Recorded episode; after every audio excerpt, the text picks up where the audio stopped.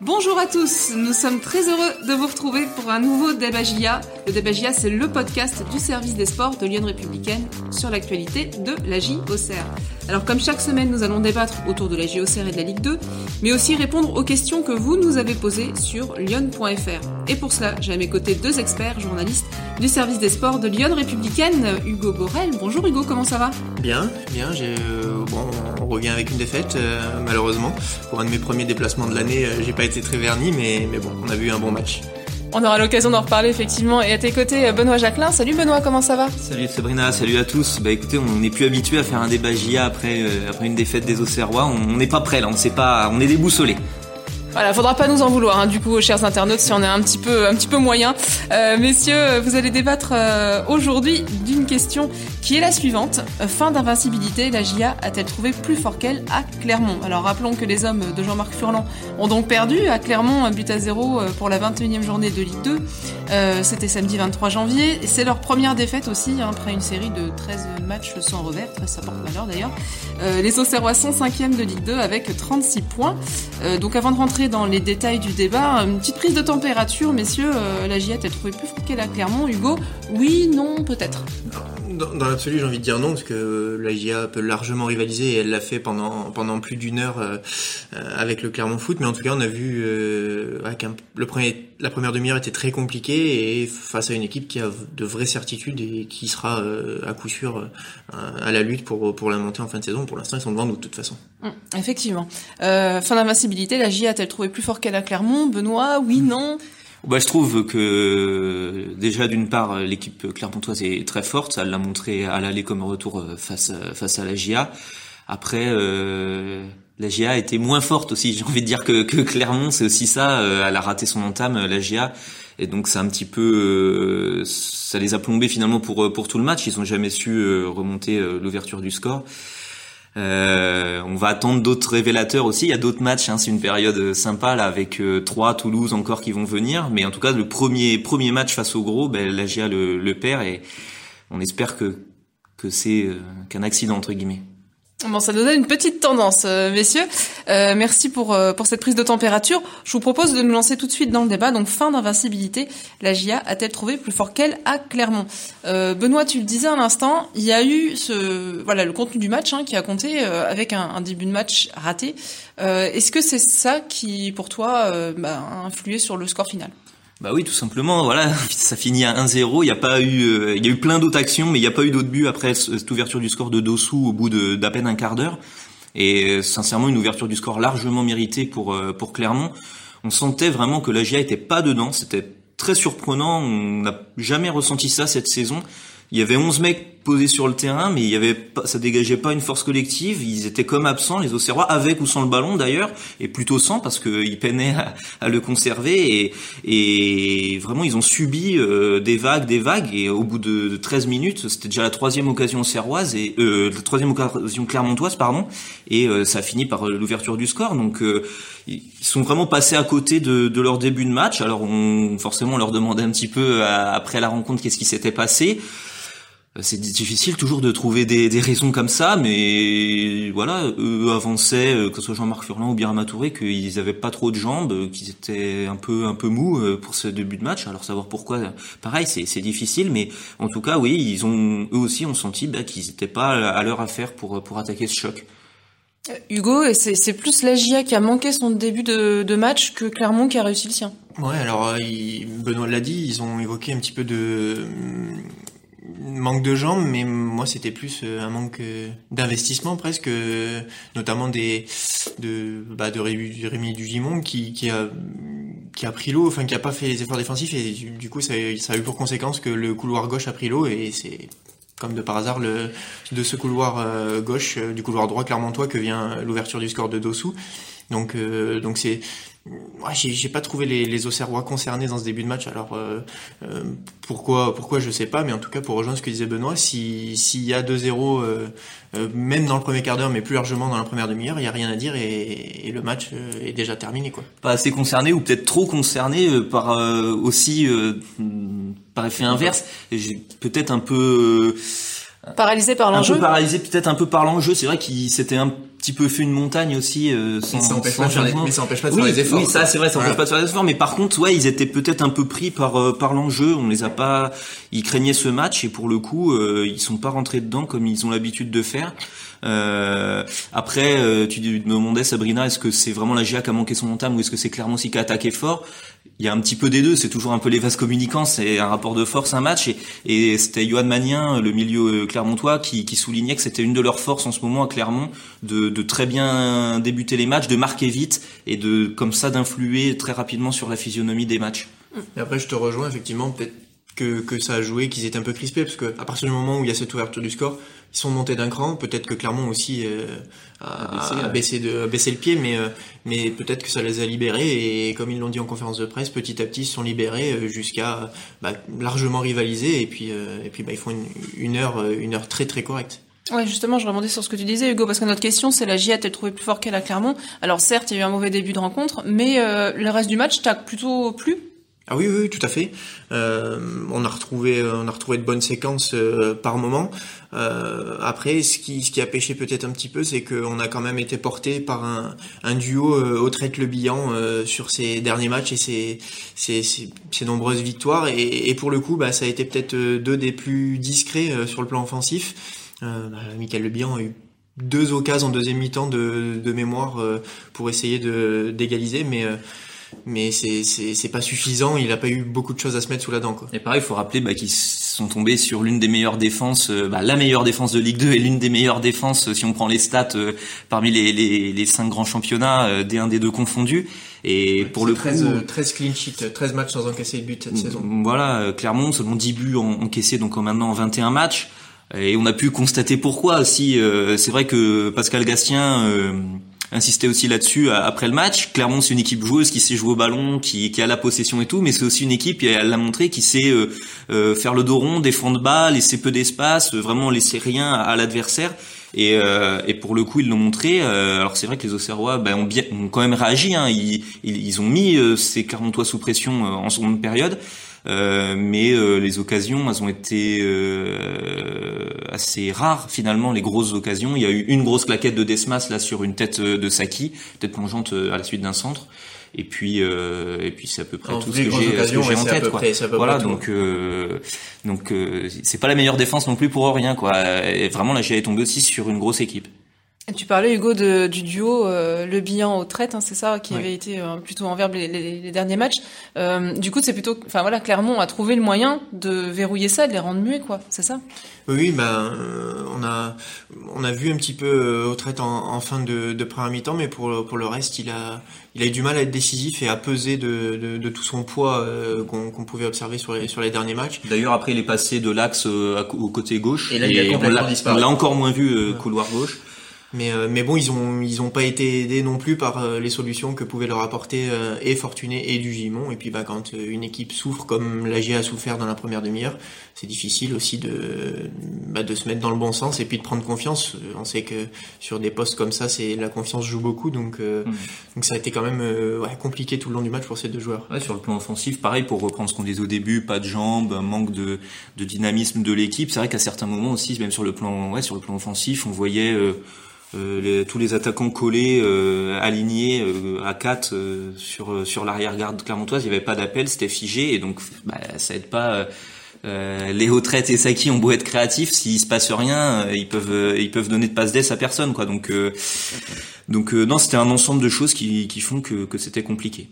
Et Mais du pour, mais pour autant, je te coupe Sabrina, euh, la GIA a quand même été à la hauteur pendant 60 minutes. On est devenu très exigeant aussi avec euh, Ouais, non, avec sûr. cette équipe. Et comme l'a dit Benoît, voilà, c'est face à une équipe qui a d'énormes certitudes et qui est la meilleure défense euh, du championnat. Ouais, c'est là-dessus que je voudrais rebondir aussi pour savoir, messieurs, selon vous, si vraiment Clermont avait été une classe au-dessus, sans aucune discussion, ou si on peut dire finalement il y a peut-être il y a peut-être match, tout simplement. Oui, non, ça s'est rééquilibré, ça s'est rééquilibré euh, au fil euh, au fil de la partie.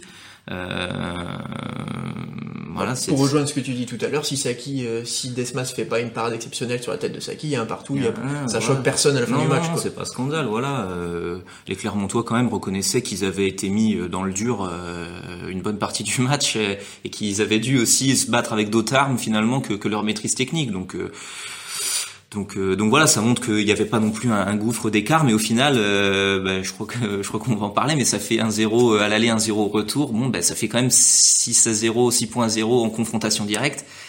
Ça fait mal.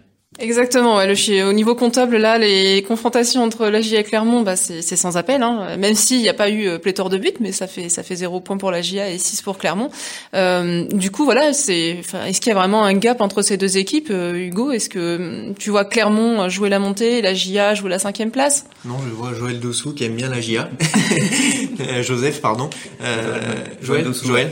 Euh, qui, qui, a marqué euh, qui marqué son premier but euh, au match aller face à la GIA et qui a marqué son septième. On l'enferme dans les vestiaires prochain Clermont à GIA, il, sort pas du vestiaire celui-là. Voilà, mais mais non non non il y a pas il y a pas le Clermont Foot largement devant et comme enfin ouais, dans dans trois matchs si ça se trouve la GIA aura fondu sur le Clermont Foot parce que le Clermont Foot et la GIA ont des matchs importants joués contre des, des gros du classement donc voilà non non clairement pas la GIA je trouve a été au niveau et puis euh, cette équipe grandit. Euh, j'ai tendance à dire en, privé que, les supporters au Serrois sont exigeants, on l'est tous, mais il faut pas, il faut pas oublier où on était d'habitude au classement à cette période-là. Là, on est dans le match, on en discutait avec nos confrères clermontois, et voilà, on, on, a la possibilité de jouer le haut tableau, et, vu le match des Auxerrois hier, la dernière heure, il y a de quoi faire.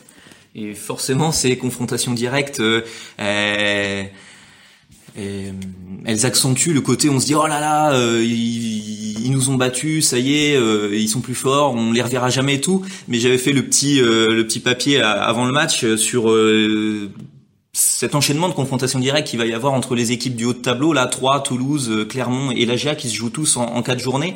Et euh, l'AGA avait perdu deux de, de ses matchs à ses, adversaires sur trois lors des matchs allés. Elle avait pris que trois points euh, mais le meilleur, la meilleure équipe, euh, c'était Toulouse qui en avait pris 5. Donc ça avait fait 5 points pour Toulouse dans ce mini-championnat, 4 pour 3, 4 pour Clermont et 3 pour la GIA. Donc finalement, il n'y avait pas de gros écarts qui s'étaient constitués sur ces, sur ces journées-là parce que finalement, chacun va un peu manger des, des points à l'autre. Alors faut espérer que ça soit euh, aussi le cas, euh, là, sur cette phase retour, que la GIA aussi aille chercher des points à 3 et compte en recevant, en recevant Toulouse. Et puis, bah, voilà, peut-être qu'il y a, y a peut-être pas une équipe qui va faire un grand chelem et, et s'envoler au classement. Donc, euh, donc forcément, ces confrontations directes, ça met l'accent sur euh, sur euh, sur cette bataille du haut de tableau, mais il y, aura certainement rien de, de rédhibitoire à l'issue de ces quatre jours. Il faut espérer en tout cas. Et avec un peu de retard, c'est notre Boxing Day de Ligue 2 où en Angleterre, on a coutume de dire que que le championnat ne se gagne pas pendant cette période, mais peut se perdre pour le coup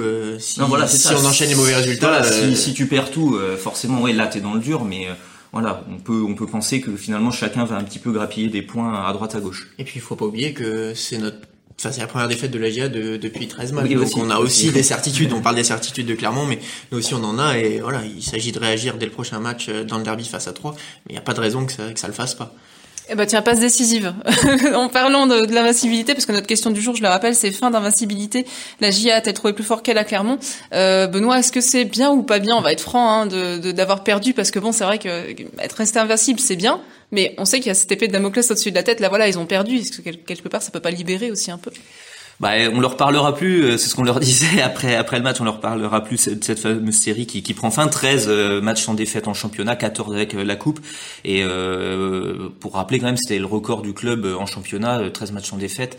Il y avait eu deux fois fin des années 80, début des années 90 en, en D1, donc c'est quand même quelque chose de, de très rare.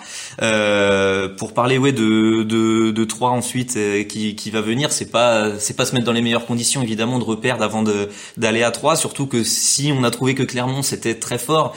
3 c'est encore plus fort, ils sont large leaders, hein, faut le dire. Là, ils ont pris 8 euh, points d'avance euh, sur euh, sur la GIA à l'issue de cette journée. Donc forcément que qu'il y aura il y aura de l'enjeu et puis voilà, c'est une équipe qui qui détonne hein, dans cette dans cette Ligue 2 avec une très très forte maîtrise, ils mettent les adversaires vraiment sous pression avec une grosse possession. Donc euh, il y aura il y aura encore un, bon match à jouer, mais ils avaient su se transcender lors du derby euh, en début de saison les Auxerrois. Donc est-ce qu'ils vont jouer aussi un peu là-dessus, hein, rejouer un peu sur ce côté derby euh, C'est ça sera pourquoi pas une arme. Non mais trois ça fait pas peur Hugo. Ils les ont battus en Coupe de France cette semaine. Et ils les ont battus en, au match aller aussi. Oui aussi. donc Oui, ils ont battu la B hein, en Coupe de France. Hein. On peut pas dire qu'ils ont pris un, ascendant psychologique euh, sur leur confrontation. Il y avait personne. Les gars étaient à la maison, hein, même les, les, les, titulaires. Ils étaient même pas sur le banc. Donc. Euh. Mais après voilà, c'est un, un, derby, c'est un match de tableau et ce sera probablement aussi serré que, que le match l'a été euh, entre Clermont et la GIA samedi.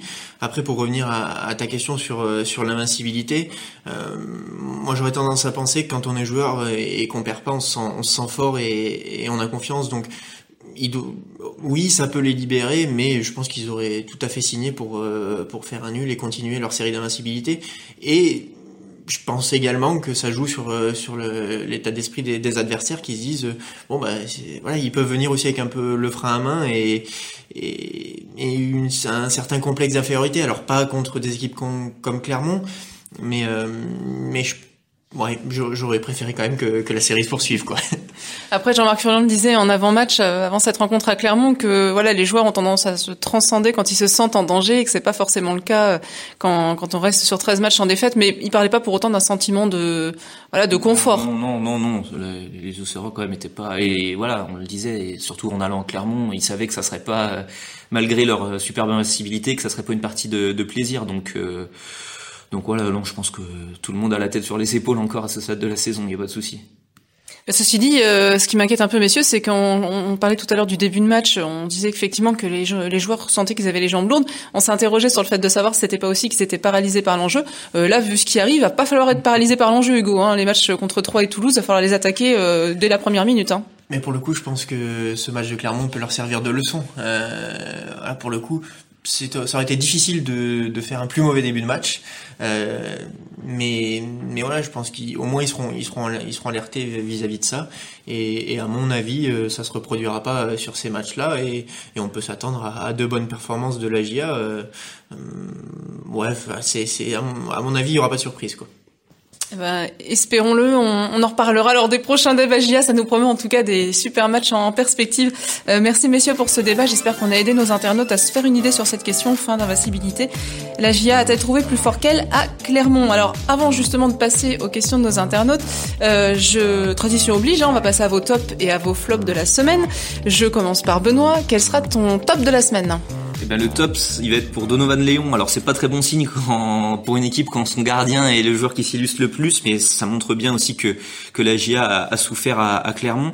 Et pour le coup, Donovan Léon, euh, il a quand même tout fait pour éviter que que, que la GIA euh, eh ben, euh, ne cède davantage. Euh, il y a eu des, arrêts avant l'ouverture du score, là une, super euh, un super réflexe pour en mettre sur sa dévier sur sa barre une reprise de Dossou de de Bayo pardon au point de péno. il y a eu une sortie dans les pieds de Dossou en seconde période. il y a eu encore un double arrêt à la 90e pour ne pas concéder le break. Enfin vraiment il a il a fait une grosse partie. Euh, il y a juste une sortie au pied un peu hasardeuse là. Et une fois lancé, il, on ne pouvait plus l'arrêter. Il est, il est parti vraiment euh, au poteau de corner là, dégager un ballon. C'était un peu malheureux, mais mais à part ça, voilà, il a fait une grosse partie. Euh, le, le, gardien au cerveau Donovan Léon. Alors Donovan Léon du coup en top de la semaine. Et quel sera ton flop? Eh ben mon flop, on en parlait rapidement, qu'il y a eu de la Coupe de France aussi cette semaine et la GIA qui a, qui a, qui a battu 3. Euh, la GIA qui s'est offert le, une affiche de gala face à face à l'OM. Euh, pour le, prochain tour le, le 10 février. Alors euh, déjà on était malheureux que cette affiche de gala se joue sans public parce qu'il y aura personne à, la baie des Champs avec euh, le huis clos et, et, le, le, coronavirus. Et en plus le match était programmé donc le mercredi 10 à 14h45. Euh, voilà. Alors les gens peuvent pas aller au stade et en plus ils ne peuvent pas voir forcément les matchs à la télé parce qu'ils seront au boulot ou euh, à l'école euh, pour, pour pour nos plus jeunes supporters. c'est quand même franchement triste. déjà que cette Coupe de France, elle est bancale. Les, toutes les équipes de Ligue 2 qui sont entrées en lice, là, on va les remplaçants. Il y a les amateurs qui doivent rentrer en jeu. Il y a déjà une équipe qui a déclaré forfait cette Coupe de France, elle est déjà bizarre. Euh, la situation de la télé et du foot en ce moment, c'est conflictuel et on fait rien pour aider le public en, programmant des matchs à n'importe quelle heure. Donc euh, voilà, c'est vraiment le coup de gueule parce que ça, ça a ni queue ni tête quoi. Bon, bah, c'était le flop euh, coup de gueule de Benoît euh, sur la, la, Coupe de France. On rappelle à nos internautes, on le dit tout bas, hein, mais que vous pouvez le suivre ce match en direct commenté sur lyon.fr hein, le 10 à 14h45. C'est écrit, il y a pas de son. On donc, y a pas de, voilà, on est là pour vous. Au bureau, on ouvre une petite fenêtre, on regarde le direct commenté lyon.fr, ça passe. On espère que les patrons n'écoutent pas. Faut pas trop crier quand il y a but, par contre, mais mais ça passe. voilà, c'était pour l'info. Repassons à nos tops et à nos flops avec Hugo cette fois-ci. Quel sera ton top de la semaine? Et ben mon top, ce sera plus sur euh, sur cette affiche. C'était un c'était un match de tableau, un, un choc entre deux équipes, euh, deux prétendants à, la montée. Clairement, du coup, on est revenu là. Hein. Clermont JA là. Voilà, Clermont JA, pardon. Et et voilà, je, je, je, trouve que ça fait ça fait plaisir de, de voir un match comme ça. Alors il n'y a pas eu pléthore de buts, il y en a eu qu'un, mais on a eu des occasions, on a eu un, un, match de très bonne facture, deux équipes euh, bah, qui, qui se sont qui sont livrées une belle une belle bataille et au final je pense que bah, que tous les acteurs de ce match et, étaient spectateurs et, auditeurs, enfin tout le monde a pris plaisir à, à, à voir ce match. Donc euh, donc voilà, je trouve que c'était euh, les deux équipes ont, ont été au rendez-vous et c'est plutôt agréable dans, dans ces chocs-là qui parfois peuvent peuvent être un peu un peu tristes quoi. Donc la belle affiche et deux équipes au rendez-vous pour, euh, pour ton top de la semaine. Et quel sera ton flop, Hugo? Eh ben, J'en ai parlé un petit peu tout à l'heure. Euh, pour moi, c'est un des responsables, même si euh, on va pas non plus trop le pointer du doigt de, de ce mauvais début de match. Euh, et c'est Rémi Digimon qui qui pour pour son un nouveau retour à Clermont, euh, son ancien club a a pas été à la hauteur, je trouve. il était il était en pleine confiance. c'est le deuxième meilleur buteur de l'équipe. On pouvait s'attendre euh, à ce qu'il soit particulièrement motivé euh, pour pour ce retour euh, au stade Gabriel Montpied. Et je l'ai pas trouvé forcément impliqué donc un petit peu un petit peu déçu. Et puis offensivement il a rien eu à se mettre sous la dent. Il a pas pas été inspiré. Donc voilà. Mais on, on espère et je lui souhaite de rebondir et de me faire mentir que ce soit mon top la semaine prochaine pour pour ce match face à face à 3 eh ben, espérons-le pour euh, Rémi Digimon, donc le petit flop de la semaine. Merci messieurs pour ces tendances et euh, je vous propose maintenant de répondre aux questions que nous ont posées nos internautes, donc soit sur lyon.fr, soit sur Facebook, soit sur Twitter. Euh, on commence par Jérôme Dosser hein, qui nous dit que lorsque Jean-Marc Furlan insiste sur le fait qu'il faut être bon dans le Money Time en avril-mai et qu'on n'est pas encore actuellement dans le Money Time, il se demande Jérôme s'il vaut mieux être en position de chasseur ou de chasser, d'être dans les trois premiers ou au contraire d'être derrière et, et d'être bon à la fin du championnat pour remonter Euh, est-ce qu'il y a une position qui est meilleure que l'autre, Benoît? Non, après, ça dépend des approches de chacun. Je veux dire, trois, par exemple, en ce moment, ils se posent pas de questions, ils sont premiers et ils creusent l'écart et bon, ça leur fait pas peur. Après, euh, oui, c'est des, postures aussi de se dire, quand on est leader euh, longtemps, on est exposé, euh, même par exemple tous les matchs sont décalés, vous jouez tout le temps après les autres, donc voilà, vous avez tout le temps aussi de l'enjeu. Donc c'est long et puis c'est long un championnat. Donc euh, voilà, toutes les équipes veulent vous taper entre guillemets. Donc euh, c'est ça peut être dur à assumer d'être leader. Et c'est dans ce sens-là que des fois ça peut être ça peut être pas mal d'être un peu caché, d'être là, d'être euh, entre troisième cinquième place. Et puis vraiment ce que ce que dit Jean-Marc Ferrand, c'est de donner le coup de collier. Évidemment quand ça compte quoi, quand euh, voilà, sur les derniers matchs, vous pouvez pas perdre, quoi. Donc, euh, effectivement, c'est un peu cette approche-là qu'a Jean-Marc Furlan. Après, euh, voilà, c'est un peu les, les forces et le caractère de, de, chaque équipe pour assumer ou pas ce statut de leader. Mm. Bon, en tout cas, la GIA, pour l'instant, n'a pas à l'assumer puisqu'elle est bien cachée. Non, pour l'instant, la GIA est restée un petit peu à l'abri. Voilà. Euh, Anthony nous interroge sur les trois gros matchs euh, qui arrivent. Enfin, il n'y en a plus que deux maintenant, parce que trois faisaient, puisque Clermont était le premier, pardon. Euh, euh, Hugo, il se demande si ces trois matchs seront révélateurs pour la suite vraiment. Révélateur, euh, oui, parce que c'est des matchs de tableau et, et c'est des, il y aura de l'enjeu. Si, si, voilà, si, si jamais on espère que la GIA soit au moins barragiste, ça va être des matchs comme ça qu'elle va jouer pour pour viser la montée. Il faut gagner ces matchs-là, il faut s'imposer sur ces matchs-là. Pour autant, euh, comme l'a dit Benoît euh, tout à l'heure, sur ce mini championnat, sur la phase allée, il n'y avait pas eu de gros écarts de, de, creuset. Euh, donc euh, si ça se trouve toutes ces équipes vont se neutraliser et puis euh, et puis finalement ça va jouer contre les, petits du, championnat mais mais pour autant si la GIA fait des bons résultats ça, peut être révélateur bah, de certitude et puis c'est intéressant pour rejoindre la question précédente d'être au rendez-vous pour jouer ces matchs en, avril-mai parce que si, si jamais la GIA perd ces matchs là bah, il va falloir cravacher. Et pour le coup, chasseur ou chassé, euh, bah, là, ça peut faire une série pour rattraper le retard. Après, on peut le payer un petit peu après. Donc euh. Ah, donc euh, Anthony, c'est pas forcément, c'est révélateur, mais pas forcément décisif. Euh, Benoît, c'est toi qui as suivi le dossier, donc je te pose la question euh, bah, d'Anthony de nouveau, euh, qui, mais qui a peut il a peut-être pas lu Lyon républicaine parce qu'il est en Seine-Maritime, Anthony apparemment. Il se demande si la rumeur Julien Faussuriel à JOCR est crédible ou pas. Bah, Crédit il y a eu des contacts. En fait, le joueur est en quête de rebond. En fait, il est, il joue pas trop à, à Brest. Et, et donc il cherche forcément à, à, rebondir ailleurs et donc il y a eu des contacts il a été proposé finalement euh, à, à, la GIA et notamment via euh, le fait qu'il a été sous les ordres de Jean-Marc Furlan à Troyes et à Brest, donc il connaît bien le, le coach auxerrois. Après, euh, voilà, le club est pas, pour l'instant, enfin voilà, d'après nos infos, il devrait pas donner suite à, à cette piste-là. Euh, Fossurier, rappeler, c'est un latéral droit ou milieu milieu excentré droit et euh, il a 34 ans. Euh, voilà, donc c'est pas trop un profil qui, qui intéresse euh, la GIA, qui ressent pas de besoin à ce poste-là dans, dans, son effectif tout simplement. Et puis on avait dit que le mercato serait calme hein, du côté de, de la JOCR. Euh, en parlant de mercato, lui est arrivé il y a quelques temps, mais euh, Hugo, une question de Stéphane sur Twitter au sujet de Fortuné qui ne le convainc toujours pas. Euh, il le trouve pas bon, quelle que soit le, la position dans laquelle il est titularisé. Bon là, il a eu sa chance contre Clermont. Euh, il a du mal à Fortuné à s'imposer. Hein. Il a du mal à s'imposer. Après, euh, bah, peut-être qu'en enchaînant les matchs, euh, il peut, il peut progressivement prendre confiance et devenir décisif. Après, euh, bah pour le coup, euh, là, il a pas, il a pas aidé par une animation offensive euh, inspirée, j'ai envie de dire. Il a pas, il a pas forcément eu beaucoup de ballons à se mettre sous la dent. Mais j'aurais envie de le je l'ai pas toujours défendu euh, et sur ce match-là c'est peut-être le, match où je l'ai trouvé le plus convaincant sur ces, ces, derniers temps.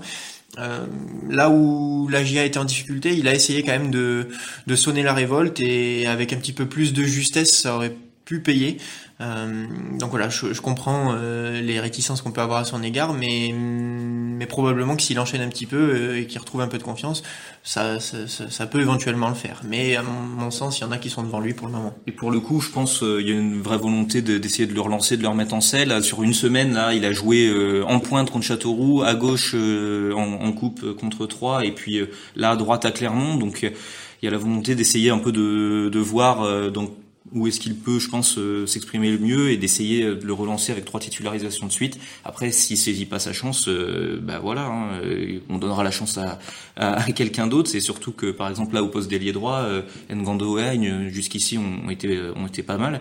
Donc, euh, je sais pas ce que tu en penses, Benoît, mais je l'ai trouvé peut-être plus à l'aise sur ce côté droit où il peut profiter un petit peu de sa vitesse et centrer centrer de, de, de son bon pied.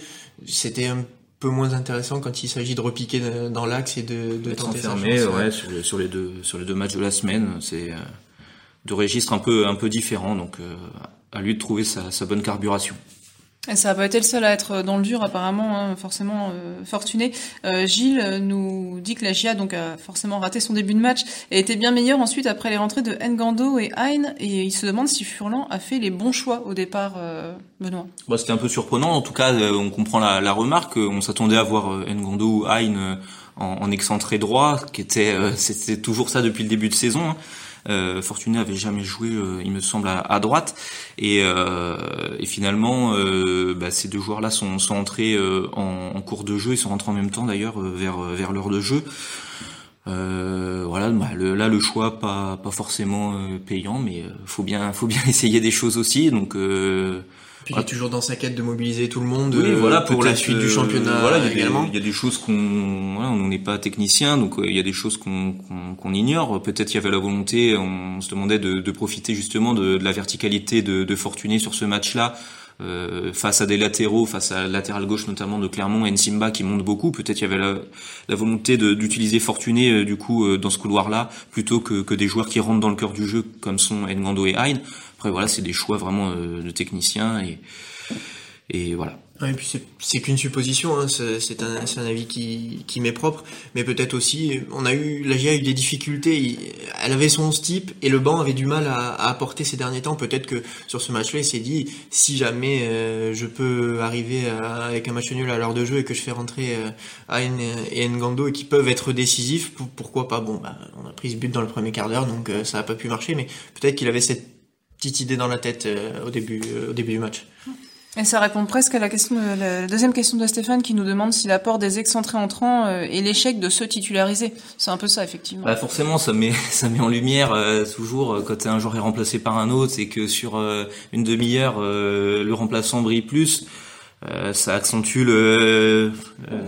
l'effet du titulaire, mais après aussi, il faut voir que souvent les coachs disent ça. Si c'est la gestion d'une heure, enfin de d'un match à un poste, il y a quelqu'un qui va faire un travail de sap pendant une heure pour que celui qui rentre une demi-heure en, profite. Donc c'est c'est c'est pas c'est pas du tout le même rôle de débuter un match que, que d'entrer euh, à la fin. Euh, le score est pas le même, euh, l'état des, deux équipes est pas le même, donc voilà, c'est c'est dur de, de comparer. Mm. Bah merci messieurs d'avoir répondu aux questions de nos internautes et merci à vous de nous les avoir envoyés sur euh, lyon.fr. N'hésitez pas à faire de même pour le prochain Dabagia. On vous donne rendez-vous dès le dimanche 31 janvier. Ce sera au lendemain du grand déplacement chez le leader 3, samedi 30 donc à 15h pour la 22e journée de Ligue 2. Euh, merci messieurs et bonne semaine. Merci, à tous, bonne semaine, salut.